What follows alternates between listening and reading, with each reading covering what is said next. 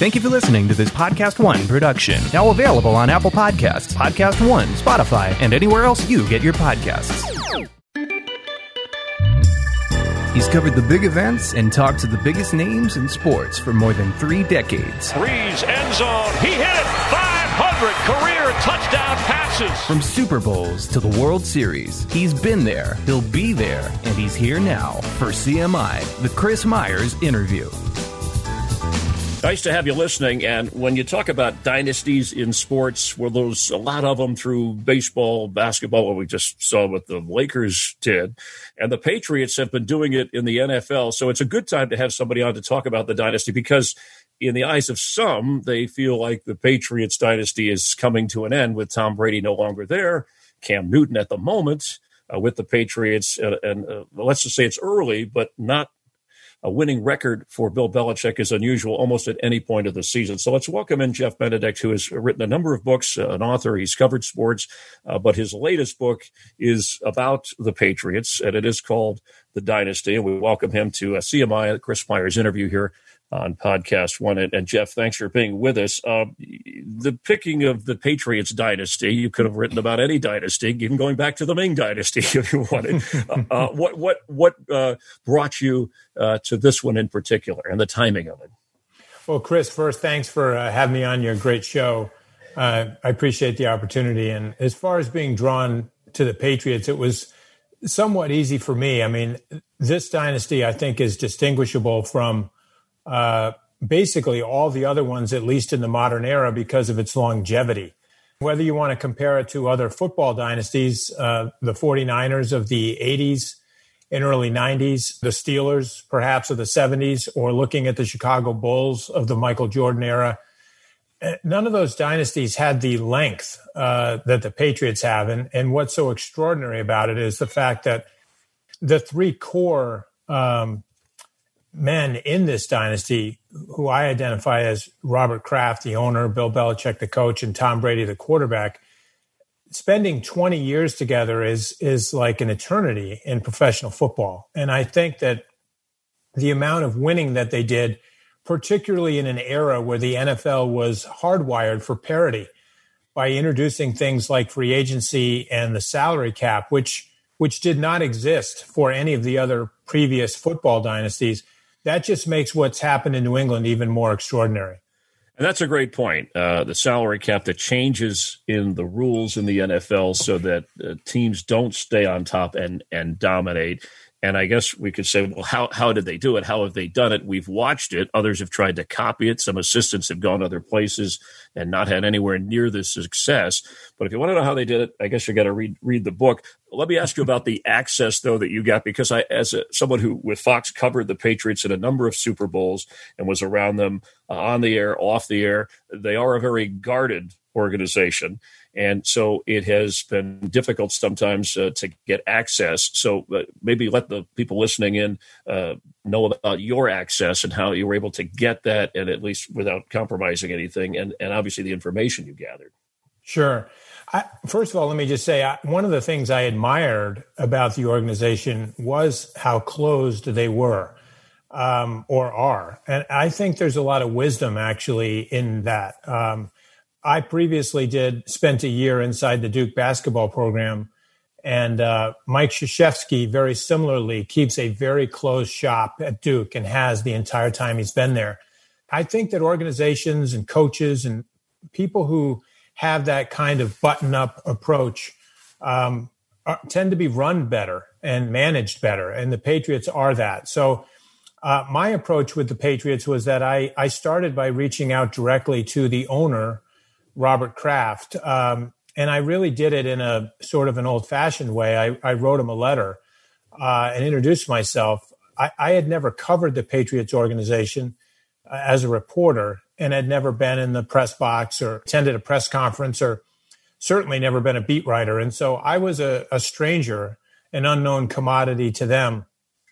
And similarly, you know, I, I didn't know them. I didn't know Tom Brady or Kraft or any of the, the key players there. But I I took the time to to try to build a rapport and a relationship, particularly with the with the ownership. And uh, I thought it was important to do it that way, Chris, because when you think about it, this is Robert Kraft's team. I mean, he's the owner. He's been there the longest. He's built this organization from the ground up.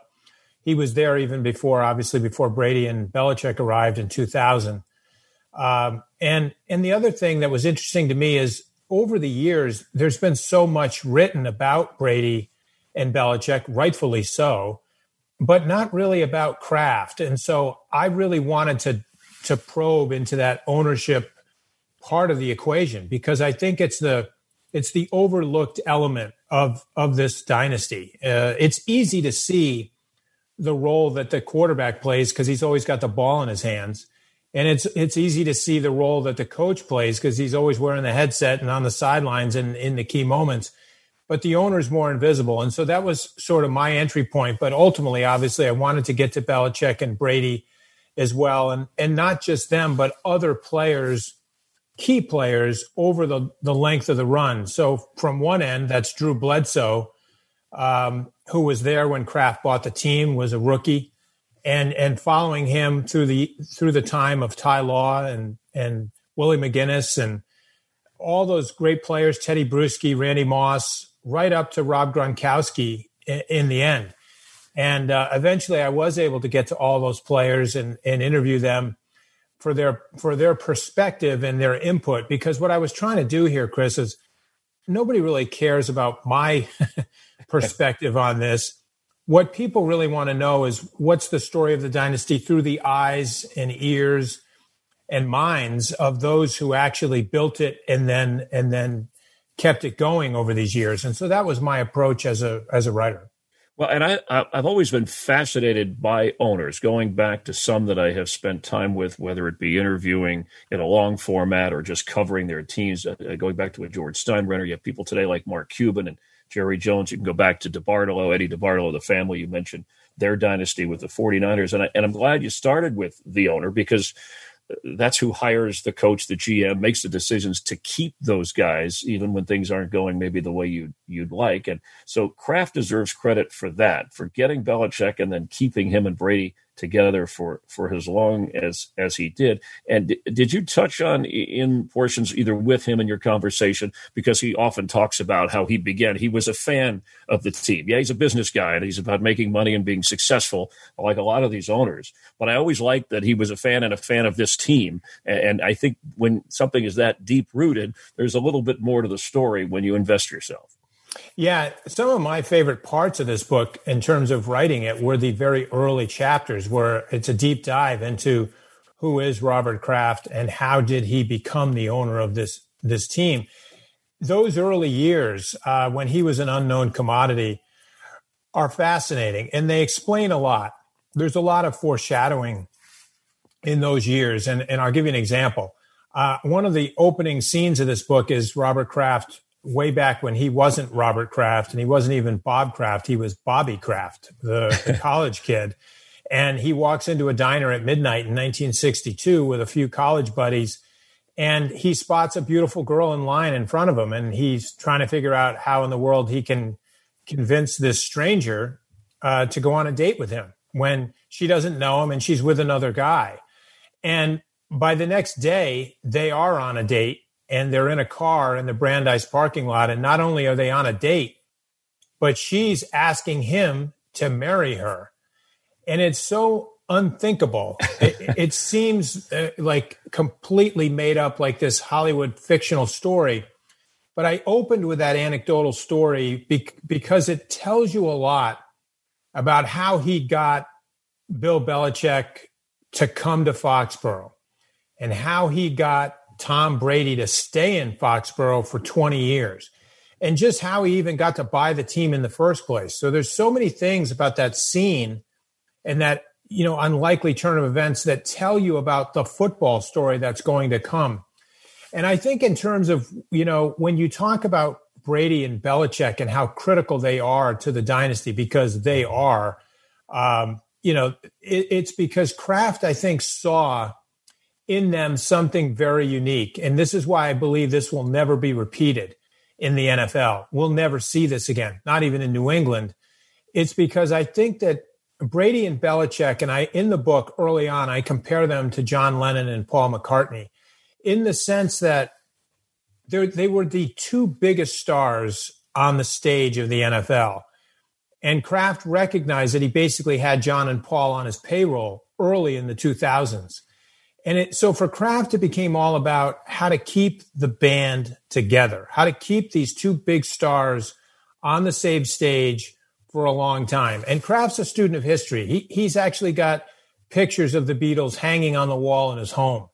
And that was something I noticed one of the times I was there interviewing him. I saw these pictures from 19, the early 1960s and I asked him about the Beatles. And that's actually where I got the idea for the analogy because we all know how the Beatles broke up. They broke up too early and they broke up because they were divided because John and Paul couldn't get along anymore.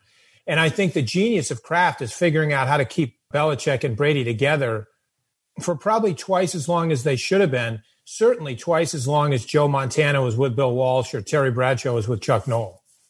Well, Jimmy Johnson and Jerry Jones, they, they would have been better off had they stayed together. Uh, talking about keeping something in place here, but ego got in the way, and I think they both admit that years later. How, how did Bob Kraft handle his ego with those two?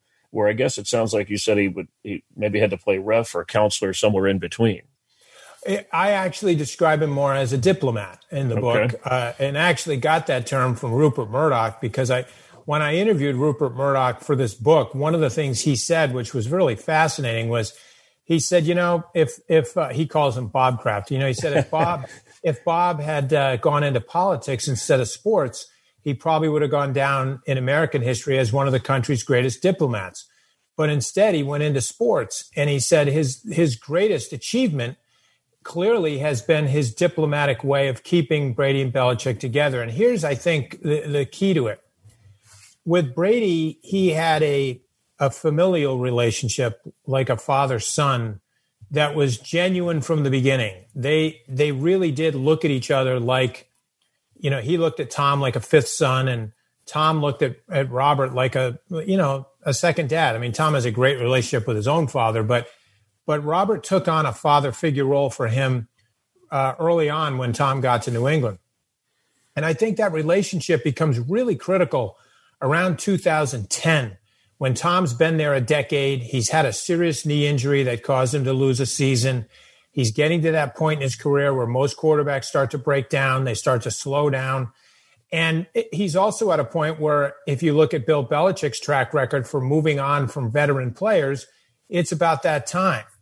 And this is where Kraft really starts to show his genius as a leader and as a manager and as a, as an owner in, in how he works that relationship with Tom to, to give him the, the security and the confidence that he needs to remain in New England, while at the same time, his relationship with Belichick, which is not that as close as it is with Tom, but nonetheless is just as important and just as strong. It's because it's probably the ultimate business relationship between an owner and a coach.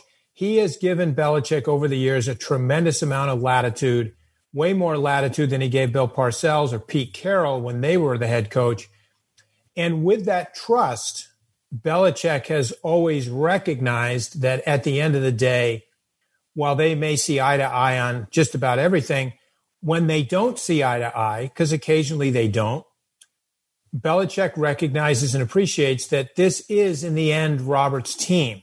And that's something Bill told me in the process of working on this book. And I thought it was a really fascinating thing for Belichick to talk about is just that recognition where he's been, he knows how much control and power he's been given by the owner, but he also knows at the end of the day that it is Robert's team. And so if there is a time um, when they may not agree on something, you know, he will defer to the owner. Uh, Jeff Benedict is who we're talking to here on, on CMI, the author of the book, The Dynasty. We're talking about the, the, Patriots. Boy, a number of places to go there, including, and you came into this, as you said, open eyes, kind of unbiased, where others have, have different views. of okay, the diplomat, the owner, uh, the image of the Patriots, aside from their success, Jeff, and I'm not sure how you dealt with this in the book, the bending of the rules, the cheating in the eyes of some, and they were caught sure. in some sure. in, in some degree. Where, where where did you find that? Because Bill Belichick, you always appreciate somebody pushing the envelope, doing whatever he can. Is like a good attorney within the rules uh, to to do what's best for your team, your client and they went overboard. And I think I think it has. And I've talked to many, Don Shula, may he rest in peace, and many others. that it has tainted the success so that they didn't need to do that. They were that good without these kinds of things. Uh, how, how did you come away uh, w- with that part of, of their dynasty? I appreciate the question. And I basically dove headlong into each of those controversies or, um, that are part of the, they're important part of this team's history. And it starts obviously with Spygate uh, in the opening game of the 2007 season, uh, the first game that Randy Moss, Wes Welker, and Donté Stallworth are in uniform for the Patriots. And we all know what happened that year. That's the year that the Patriots went 16 and 0. And they really didn't have a close, uh, with one or two exceptions, they didn't have a close game all season. Uh, they were demolishing teams, but that season begins with a with a black mark, um, where they are caught taping uh, the defensive hand signals from the Jets during that game. Now, anybody who watched that game knows that that taping had absolutely no bearing on the outcome of that game. That game was a complete stampede from the from the beginning. Uh, and the NFL even said in their own findings that the the taping didn't impact the the outcome of that game. But that's sort of beside the point. The point is, is that earlier that year, the, the commissioner's office had issued a memo to every team in the NFL about sideline taping of hand signals. And the reason they issued the memo, Chris, is because so many teams were doing it. I mean, the fact that they had to put a memo out is an indication that this was a problem that had risen to the level of requiring the league to basically tell everybody to knock it off. And then the first game of the season, the, the Patriots were caught. And I, I think it's important to note that they probably wouldn't have been caught had it not been for the Jets head coach, who formerly was Bill Belichick's assistant coach, basically reporting them to security that day. That's what started that whole thing. Um, doesn't change the fact that they were doing it, but I think it's important to note how they got caught. And then they were fined, um, and and they acknowledged it. And I think that it's important to know that you know Robert Kraft was pretty embarrassed and pretty angry when he discovered that this had been going on because he didn't know. Uh, the players didn't know, um, but it, it, was going on. And Belichick ended up getting the largest fine in the history of the NFL for a coach. Here's what's interesting, Chris. Um, we all know that later they will go to the Super Bowl, and um, you know they are on the verge of completing a 19 and 0 season. They just have to beat the Giants, and for the second time. And on the eve of the Super Bowl, they are accused by the Boston Herald of taping again. Only this time, the accusations are far more serious than the Jets allegations. This time, they're accused of actually taping back in, in 2002 when they won their first Super Bowl. The Boston Herald accuses them of having a cameraman on the field when the Rams were going through their walkthrough right before the, you know, they're basically their last practice before the Super Bowl. Those allegations are far more explosive and far more damning to the organization than what was ele- than what happened with the Jets. And the thing is, um, that story was published. It, it, it was like wildfire. And if you ask people today, most people today still believe that happened. And most people are completely unaware that, you know, five months later, the Boston Herald, um, at the risk of being sued and put out of business, ran front page banner headlines and back page banner headlines acknowledging that that actually never happened and they never saw the tapes because the tapes didn't exist. But the, the problem is, is that story, in, in my view, and I think the evidence is really clear on this, had a much bigger impact on the Patriots' reputation than the Jets story where they were actually found guilty of doing it. That's the story that's really stuck with them. And I think it has a lot to do with why Deflategate uh, in 2014 mushroomed into what it was. And one of the things that happened between Spygate and Deflategate, in fact, it happened because of Spygate, the National Football League changed its rules for proof of cheating. In other words, they lowered the proof. Back in Spygate, you had to have compelling evidence that, that this had happened, and they had compelling evidence. But after Spygate, the league lowered it to a preponderance of evidence, meaning in order to prove that a team cheated or a player, you just had to be more likely than not to think it happened. So 51% more likely, you're guilty. And that was the standard in Deflategate. And the interesting thing, of course, in Deflategate is despite spending over $20 million and, and over a year of investigating, the league never did prove that anyone in the Patriots organization actually manipulated the footballs.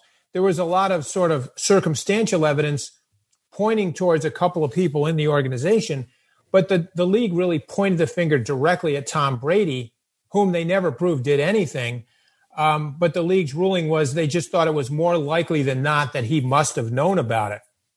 First time ever a player was found guilty of doing something on something he might have known. And so I, I did in the book go into depth into into these different uh, chapters in the team's history because I, I do think it's important, and these are also important chapters for the league as well.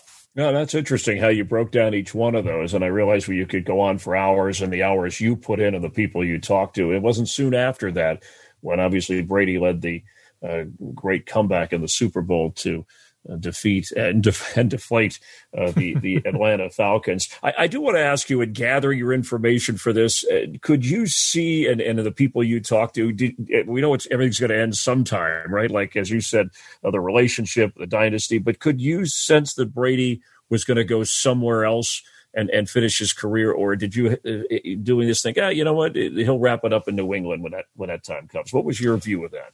That's a really good question, and I, I will have to admit that um, you know I worked on this for two years, so I was sort of inside the organization or with the organization for two years, and those were Tom Brady's last two years in New England. So obviously, this question was front and center the entire time I was there. It was also very ever present in the interviews I did with Tom, and so I, I will tell you that um, the first or second scene in the book is a scene where Tom Brady is standing in his luxury box at Gillette Stadium, which is the box where his family, uh, Gisele and his children, watch the games from on Sundays. Normally, Tom would not be in that suite because he's down on the field, but that's where we did interviews. And there was there was one time we were in there. It was right before the start of the 2019 season, his last season in New England.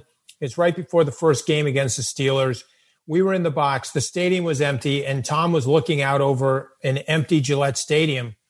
And I had asked him about, you know, just to sort of contemplate for a moment the fact that he'd spent two decades here and he'd made his career in this building. And, and he was sort of ruminating out loud about it. And he asked the question sort of to himself, how did all of this happen? And as we were in that moment, the only question really that was on the mind of everyone in New England was was this going to be his last season in New England?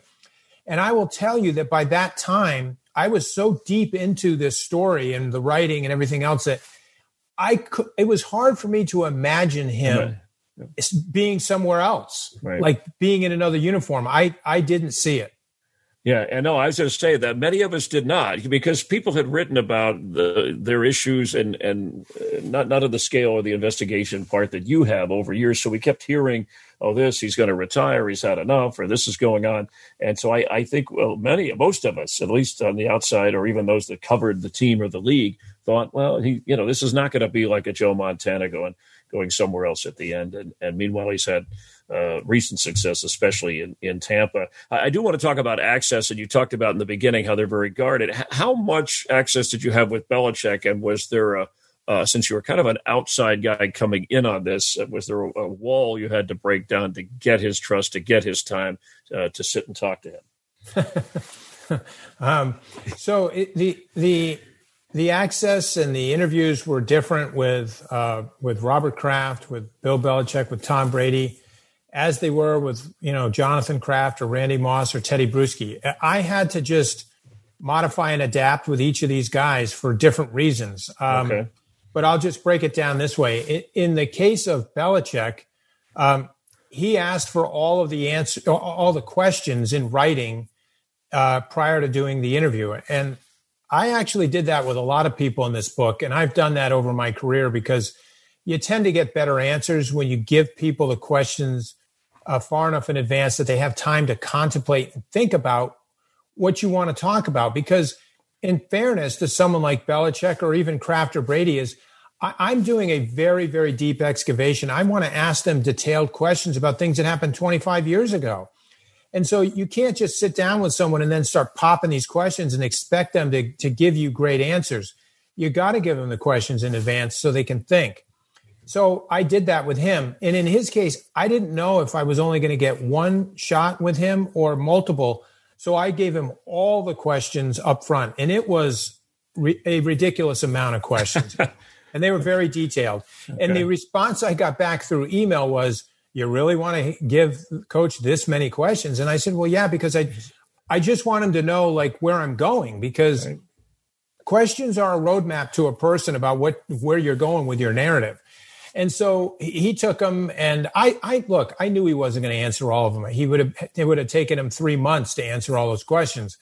But he ultimately came back and said that he wanted to answer his his answers in writing, as opposed to an oral interview. And I said that's fine. I mean, I've done that with other people as well, and so that's what we did. And he uh, he was very good. I mean, the the questions that he answered were, as I would expect, very um, they were thoughtful. B- Bill right. is a very thoughtful guy. I mean, when you see him do these press conferences, which you could view one of two ways: they're hilarious or they are uh, infuriating, depending on which perspective you take. But this is this is not off the him shooting from the hip. Bill is yeah. a he's he's you know arguably the smartest coach of his generation, and so including how he deals with the press. I found that to be uh, look, his answers for me were fine. They were illuminating, and he was willing to answer questions that I'm I'm pretty confident he's never been asked about before. And I'll tell you, similarly, Randy Moss has a reputation, uh, in fact, a greater reputation than Belichick in terms of not doing interviews. I mean, Bill does a lot of interviews because he has to as a as a head coach. Randy Moss doesn't have to talk to anybody, and he basically doesn't and when I approached him, he he ignored me for I don't know six months, eight months, and eventually, um, I don't want to say I was pesty because I, I I don't like to be a pest at all, but I do follow up with people. And eventually, he agreed um, to do a, an interview, but he said he wanted the questions in writing, and I gave him. And again, I was expecting an oral interview with him, and then one day, out of the blue, I got an an email, and attached to the email was like a digital file of him on the sideline at a Monday night football game, uh, which he was a you know doing the pregame broadcast. And when he wasn't on TV, he stood on the sideline and had one of the ESPN production people ask him my questions as if they were me. And then he recorded his answers and sent them to me as if he were talking directly to me. And I, I tell you, it was, I, have never had anyone else do that. yeah, it's interesting but it was terrific. I mean, yeah. his his answers were as I would expect. They were smart, they were funny, and they were enlightening. And uh, it was just like classic Randy Moss. And so I, I, that's what I mean when I say I just would adapt to whatever. Uh, Robert Kraft, uh, I, I, spent a, a lot of time with him, like personal space time, where I was either traveling with him. I did a lot of interviews with him on airplanes when he was traveling. I would ride along so I could interview him in the air um, because when he's in the air, no one else can get to him. And so uh, that was great times to do interviews. Uh, some of the best interviews I did with him were on his plane. Um, I did interviews with people like Rob Gronkowski or John Bon Jovi, um, people like that in their homes. And I found those interviews to be particularly uh, honest because when you're in someone's home, you're you're just in a safer setting and you tend to get to more personal information. So I just look, I went wherever I had to go. Yeah, no, and I, you know, look, Belichick is a detail guy. He likes detailed questions, and he'll give you the answers. I agree with you on Randy Moss. I've known him for years. He's a unique personality when he does talk, and I, I always feel like if you can see somebody face to face in these interviews. If you get that opportunity, you're better off, but you have to do what you have to do to, to get the information you need. Uh, Jeff, what was the most upsetting thing you were either heard or were told or disturbing by any player, coach when you were putting this book together? Anything jump out? Well, I look, I would say at a, you know, at a very personal level, it's um, just appreciating the physicality of the game mm. and the toll it takes on the men who play it and the women who are married to them. Um, and I really felt it from the perspective of the wives. And that does come out in the book because I interviewed, you know, the wives of numerous players that were part of the dynasty. And, um, you know, I, I, think that that's the part, probably for me. Now, it may be different for someone else, but for yeah. me, that's what was really probably the hardest part to to sort of process and deal with as a journalist as I was navigating my way through is when you see you know uh, the wife of Drew Bledsoe or the wife of Tedy Bruschi or the wife of Tom Brady when their husbands um, uh, when their health is really on the line uh, when you see them in some of the situations you see them in in this book. Uh, there are multiple times in this book where you are in the emergency room with the doctors and the doors are closed and it, things are happening in there that you don't typically see in a book. Um, but I wanted to go to those places because I think, that, again, that's part of what it takes to, to do what this organization has done. And um, these players have been through that. And so I, and their wives take that trip with them. And I think people, you know, especially the fans, whether you love this team or hate them, you got to admire and, and appreciate. And then at some point have some empathy, uh, for the, the toll it takes on a family. And there is great admiration for the organization, even those who, who root against them when you become the Yankees of the NFL in their dominant days. Uh, the book is The Dynasty, Jeff Benedict, a New York Times bestselling author.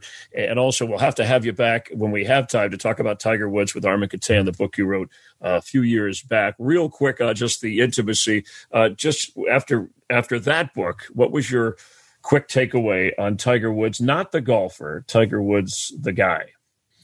I I came away from Tiger Woods um, with a tremendous amount of uh, respect, appreciation for him as a man, and and I say that because I you know after spending three years chronicling his childhood, the way he was raised, and the microscope that he's been under. I mean, he's been at the tip of the highest pinnacle and he's had the brightest light on him of probably any athlete in America over the last 20 years. Any athlete. And so any human being that can that can survive that kind of withering spotlight and heat um, I have respect and I, I, you know look he he's been through a lot of things and so I just felt like at, at a point writing that biography with Armen um, we felt like we were we were going through that and and it was withering. And i kept saying to myself I, I, don't think i could survive this. I don't think i could have held up. And i and i look around at people i know and go i don't know if i know if i have any friends who could have held up under this kind of environment. And so it just gave me a lot more appreciation for you know who he is and and what he's accomplished and there's more to come on that on the screen, which we'll talk about at a future date. Anytime there's great athletes or, or great success, their personal stories, uh, we want to know. We, we love to dig in uh, like old Hollywood, more and more about that. Again, uh, that's the Dynasty available on Amazon bookstores everywhere. Jeff Benedict, I appreciate your time. We could have gone on and on. Some interesting stuff from from your point of view, and look forward to the full read. And hope people read it if they care about not just the Patriots, but about success and about football. And uh, I enjoyed the conversation, Jeff. Keep up the good work. Thank you, Chris. It was a pleasure. And we thank you for listening on CMI, the Chris Myers interview here on Podcast One. We'll, uh, we'll wait for you next time. Thanks for listening to CMI, the Chris Myers interview. Make sure to subscribe, rate, review, and spread the word. Get new episodes every Wednesday on Podcast One, Apple Podcasts, and Spotify.